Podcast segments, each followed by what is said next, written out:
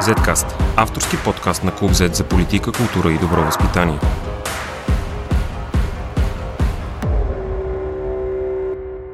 Здравейте, аз съм Борислав Кръстев, а вие слушате 81 епизод на Zcast. Последните седмици, след спирането на руския газ, основен въпрос пред България е как ще оцелее през предстоящата зима. И дали диверсификацията на бързи обороти ще проработи. Управляващата коалиция обяви първи успехи в уреждането на газови доставки от САЩ и се готвят и за още много антикризисни мерки за частично облегчение на солидния ръст на цените, на всичко. Днес разговаряме с економически репортер на Клуб Z Родан Бразаков. Здравей, Дани. Здравейте. Мисля, че всеки се пита, откъде ще имаме пари за всички тези антикризисни мерки, след като все още сме най-бедната държава в ЕС? Ние сме най-бедната държава в ЕС, но трябва да признаем че мерките ни не са най-сериозно финансираните. В никакъв случай не можем да кажем, че държавата отделя огромен процент от брутния си вътрешен продукт за финансиране на мерки в подкрепа на бизнес и хора. Отделно трябва да има предвид, че а, държавата в момента се къпе в пари. Причината е много проста. Високите цени на енергоносителите са и огромен приход в хазната. Защото плащаме акцизи, плащаме ДДС върху нея и големите ни производствени дружества, като Айц Козлодуй, например, могат да отделят огромен дивиденд от своята така наречена свръхпечалба, въпреки че в економиката такова нещо не съществува като терминология, но все пак може да се върне обратно в държавата и се връща обратно в държавата. Така че не е особен проблем финансирането на тези мерки до момента, в който те, разбира се, запазват разумна граница. Трябва да имаме предвид и, че някои от мерките в подкрепа би трябвало вече да тяхното действие да бъде прекратено. Например, мярката 60 на 40. Тя е на практика безсмислена в момента и единствените, които се възползват от нея са много малък процент от българския бизнес. Става чисто символично нейното действие, така че може би е добре да помислим за нейното прекратяване. Добре, но част от а, мерките за облегчаване на, а, например, на цените на горивата не са ли свързани с намаляване индиректно на акцизите, което означава, че ще се намалят и приходите за хазната? На практика българската държава, когато говорим за горива, българската държава трудно може да каже, че ще намали акцизите, тъй като знаем, че те са най-низките в Европа. Мисля, че в момента плащаме 71 стотинки за бензина и 66 стотинки за дизел акциз. Европа няма да ни даде възможност за дерогация на, или за някакво намаляване на, на акцизите. Превозвачите знаете, че искат 50% намаление. Държавата най-вероятно ще плати през през джоба си. Как точно ще стане, а, говорим за тази схема, която е с 25 стотинки отстъпка на литър до 50 литра на, на, на месец. Фактически това не е някакъв свръхогромен разход за държавата. Чакаме изчисление, но според финансовия министр говорим за около 2 милиарда лева за целият период на, на, на действие, между милиард и половина 2 милиарда лева, като тук дори влиза евентуалното на, намаление на акциза на газа като моторно, моторно гориво и намаление на акциза на електроенергията и ДДС. Не би следвало това се отрази тежко на, на бюджета, особено имайки преди, че той е за, замислен с определени буфери и нещо много важно. Този бюджет стана известен като инвестиционен бюджет. Има 8 милиарда заделени за инвестиции в инфраструктура, образование, здравеопазване, отбрана, доста по-малко. На, последната, на предпоследното заседание на бюджетна комисия Сен Василев призна, че тази инвестиционна програма просто не върви. Това беше напълно очаквано и опозицията, дори някои от членовете на управляващата коалиция още тогава предупредиха, че всъщност тези пари няма да могат да бъдат изхарчени. Така че има там един буфер, който може да бъде трансфериран, дори ако нещата тръгнат в по-лоша посока, т.е. войната се задълбочи, веригите на доставки продължават да се късат и цените на енергоносителите продължават да, да вървят нагоре. Не е драматична ситуацията с финансирането на мерките. Това а, трябва да бъде категорично ясно. Държавата за сега има пари да, да, да го постигне. Разбира се, въпрос на добър менеджмент от страна на финансовото министерство. Всъщност проблема с това намаляване на цените на горивата, т.е. това връщане назад за 50 лева да има намаление, е по-скоро логистично, отколкото финансов.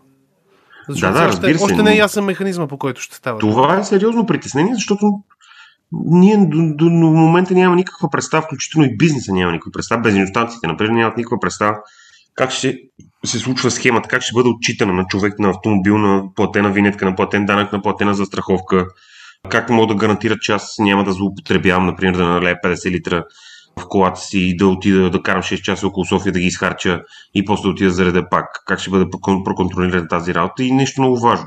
Кога държавата и по какъв начин ще върне парите обратно в търговците. Трябва да имаме преди, че малките бензиностанции в България са на ръба, защото работят през много нисък марш. И ако държавата забави изплащане от тези 25 стотинки на литър, е твърде вероятно да гарантира фалити на малките бензиностанции. Така че Министерство на финансите, Министерство на енергетиката имат доста работа да свършат преди да представят мярката окончателно. Проблемът е технически, проблемът е логистичен, но не е финансов. Как обаче стои ситуацията и с държавния бюджет? Защото имаме много критика от страна на опозицията, в лицето на ГЕРБ, разбира се, за многото заеми, които държавата взима през тази седмица, която отмина и финансовото министерство взе отново 300 милиона заем. Знаем, че те са предвидени в закона, но същевременно МВР иска актуализация на бюджета, столична община иска пари за транспорт. Има огромни суми се искат от ляво и от дясно, така поне изглежда в една предстояща актуализация на бюджета. Не, не се ли натрупва а, един дълг, който ще го изплаща някой в, близко, в близкото или далечно бъдеще? всеки дълг, който тръпва държавата, ще го изплаща някой в близкото или далечно бъдеще. А, както и да го гледаме, това е положението. Въпросът е, че тези дългове, които се взимат в момента, изглеждат много, защото са на много а, емисии на по-малко пари. Uh-huh. Говорим за между 300 и 500, 500 милиона а, лева на, на емисия, при положение, че има дори една провалена емисия вече. В интерес на истината, след плащането на един падежиращ дълг в средата на март дълг изтеглен от правителството на Бойко Борисов, да не забравяме, в размер на 2,7 милиарда лева, общата сума на държавен дълг намаля с около милиард и половина, 2 милиарда, мисля, че е, е, е по-малко в момента. Не са проблем сами по себе си теглянето на дългове, проблем е начина по който финансовото министерство оперира тяхното осъществяване. Какво имам предвид? Имам предвид, че продължава да тегли ниски емисии от вътрешния пазар при все по-висока лихва, и вероятно изпусна момента за да, да излезе за по-голяма емисия на международните пазари. Васен Василев обяви, че ще те изтеглим два големи заема от международните пазари през тази година, но а, инвеститорите дават все по-висока доходност, т.е. все по-висока лихва на, на, на тези дългове. Причината е просто очакването, че Европейска централна банка съвсем скоро време ще започне да вдига основния си лихвен процент за борба с инфлацията. Така че не сме сигурни дали експертите на Министерството на финансите не изпуснаха прав, правилния начин да, да вземат ефтини пари. Защото те вече при всички положения не са ефтини. Само по себе си дългът не е проблем. Дългът може да стане проблем, когато не е, е, не е изтеглен по правилния начин и когато не е менежиран по правилния начин. Надявам се, че експертите на Министерството на финансите знаят какво правят и че няма да се окажем първо с една кошница с два огромни дълга, и които обаче отгоре на всичкото са преклено скъпи. Сами по се, сам по себе си дългът в този момент не е проблем. България продължава да бъде втората страна в Европа с най-нисък дълг. Много далеч напред са държавите, които ни, ни водят. Едните причи Гърция има 215% дълг от брутния си вътрешен продукт. Италия има 163%, Испания, Франция с, с понад 130% от БВП. Ние тук а, се караме дали е страшно да преминем 30%. Никога не е добре държава да задлъжнява, но в ситуация като а, сегашната е неизбежно. Не е ли обаче вярно, че България има много повече дубки финансови и в други отношения? Прекрасен пример са отново горивата. Виждаме на световните пазари има ръст на цените, но няма нищо общо с това, което се случва в България. С цените на дизела и на бензина. Това е ами... видно дупка в регулацията. Тя няма ли да ни струва много повече всъщност? Струва ни около 100 милиона лева на месец по а, така груби изчисления. Трябва да имаме предвид, че Комисията за защита на конкуренцията продължава да не върши абсолютно никаква работа в тази държава и продължава да не обяснява защо Лукойл при положението потребява почти 100% руски петрол Уралс, който се продава в петък се продаваше с 35 долара отстъпка до около 70 долара за барел цените на горивата в България не поевтиняват, а се увеличават. Трябва да имаме предвид, че Лукойл има финансов посредник, собствено дъщерно дружество, наречено Литаско, регистрирано в Швейцария, който продава реално, препродава руският петрол на, на Лукойл и ние нямаме представа какви маржове залагат те. Това разбира се е търговска тайна, но къзъка има доста до нея. Единственото, което направи Комисия за защита на конкуренцията преди две или три седмици, да излезе един доклад, който да каже, ако а, хората виждат някакви нарушения, имат съмнения за, за злоупотреби, нека да ни информират. Не знам какво означава това. Предполагам, че очакват дори самия си напишем докладите, да ги изпратим до МВР, ДАНС и прокуратурата и а, въобще да не ги занимаваме тези хора там, които така или иначе си удължиха мандата преди а, години и половина, за да живеят доста приятно и спокойно. А факт е, че финансовото министерство има изгода от високите цени на горивата. Няма ли да Защото... кажа накрая, че Асен Василев с много усилия а, се опитва да намери още пари, да, да запуши някои дупки а, и всъщност пропуска много други, много други големи дупки, от които изтича още повече? На практика може и така да се окаже, но въпросът е дали го прави умишлено или просто към този момент все още няма инструмент, през който да, да може да запуши тези дупки. Знаем, те, знаеш и ти, че смяната на шефовете на регулаторите не е толкова лесна работа. Имаме закон за, за, за, за тези неща. По-сложно, вероятно, ще се случи с Комисия за защита на конкуренцията. По-сложно изглежда му се струва поне на Василев и смяната на българския представител в Лукойл. Въпреки, че там аз лично не виждам причина да, да се обяви конкурсно начало и да бъде сменен. България има златна акция в Лукойл. Би трябвало да може да има лост за влияние. Към момента не виждам нищо такова. Не виждам въобще а, Василев да опитва по какъвто и да било начин да изчисти ситуацията около рафинерията в Бургас и това мен лично сериозно ме притеснява. Всъщност вече има призив от Демократична България директно да вземем някакъв какъвто контрол можем в Лукойл. Василев преди малко коментира, че няма как, че България не е пиратска държава, че а, не смята да национализира по никакъв начин каквато и част да било от Лукойл. Само Аз това не, не сме. Убеден, че, не съм убеден, че Демократична България му казват точно това а, по-скоро искат български представител в Лукойл да влезе в ролята си, а не да бъде един скъпо платен чиновник, който сутрин се буди с кафе до, на морския бряг в някой скъп хотел. Това е тема, която предстои да видим дали ще има някакво развитие. Аз по-скоро смятам, че Василев по една или друга причина влезе в играта на Лукойл и, и, и не очаквам особено развитие. Всъщност в следващите няколко седмици, летните седмици, сега започващото лято, ще се случат много ключови неща за това, което ни очаква евентуално зимата.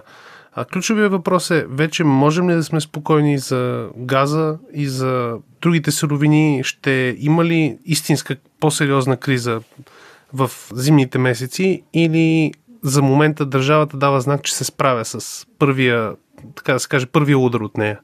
Бо, ти помниш, че в седмиците преди Газпром едностранно дерогира договора за доставка. Uh-huh. Чувахме мантрата, че без газ ние сме обречени. Че чуваха неща фрапиращи. От сорта на, че ще умираме прави по улицата, че няма да има ток, че ще имаме режим на вода. Не, не е такива странни неща. Вече трета седмица Газпром не подава газ към България. Някой да е чул проблем. България е много малко зависима от а, потреблението на газ. Ние сме изключително малък пазар, едва 10% от микса ни електрическия е, на, е благодарение на, на газа, 10% от българските предприятия едва най-вече торопреработващи и стъкларски са на, са на газ, 120 000 домакинства са газифицирани. Не е някаква голяма драма. Второто, което е важно, трябва да признаем, че правителството на Кирил Петков извършва една високоскоростна диверсификация, специализирана диверсификационна операция, ако мога така да се изразя. И ако всичко около американския втечен газ се окаже вярно, то трябва да наистина да признаем, че това през свърши работата. Защото двата танкера, които са обещани да дойдат в началото на юни, те са по 100 милиона кубически метра запас всеки. Това означава, че нашето потребление за месец юни ще бъде гарантирано. А от юли, разбрахме днес и премиера Кирил Петков, започва да влизат всичките количества от азербайджанския газ 1 милиард кубически метра. Така че България не виждам никаква сериозна причина да се притеснява, че очаква студена зима. В никакъв случай. Да не забравяме, че ние имаме а, огромно производство на електричество. Ние сме балансьор в региона Айцко Зудуй. Печата пари, буквално. Включително и а, много сериозно работят всичките ни мини на 100%. Така че дори да имаме дни с, а, как да кажем, с леки дефицити на, на, на, на, на, на газ, то електричеството ще може да ги замени. Проблемът е единствено за предприятията, които работят на газ и чрез тази суровина опитват да произвеждат своите, своите стоки, защото е твърде вероятно да плащат малко по-високи цени, поне в първите няколко месеца. Неизбежната цена на войната е това. Нека не забравяме, че митът за руския газ обаче също е просто мит. За една година цената му се е повишила с 900%. И се е повишил с 900% не заради друго, защото в а, средата на миналата година, когато Европа се възстановяваше бурно от пандемията и имаше нужда от много, много голямо потребяване на газ, Русия изкуствено забавяше потоците към Европа, за да може да дига цената. Режимът на Владимир Путин подготви цялата тази ситуация. Никой никъде не трябва да чуваме да ви обясня, да обяснява, че а, България трябва да продължава а, а, преговорите си с Газпром. Газпром е а, извиващ ръце, не партньор, който се опитва да а, постига политически цели през а, економическа политика. България не може да си позволи това не само от економическа гледна точка, но и от цивилизационна и морална гледна точка. Съгласен съм и се радвам, че имаме малко добри новини за нашите слушатели. Благодаря ти, Дани. Благодаря и аз. И до следващия път. Zcast. Извън релсите на обичайното говорене.